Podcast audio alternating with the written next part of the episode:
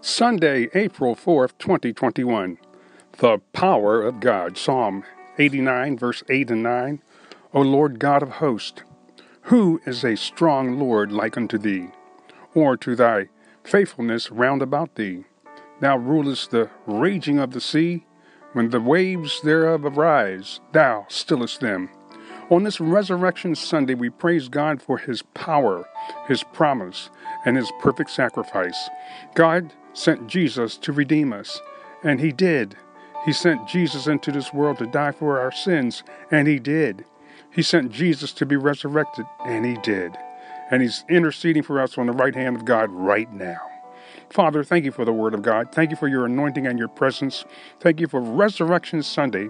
We honor you and praise you and give you glory and praise and thank you again for healing, saving, and delivering.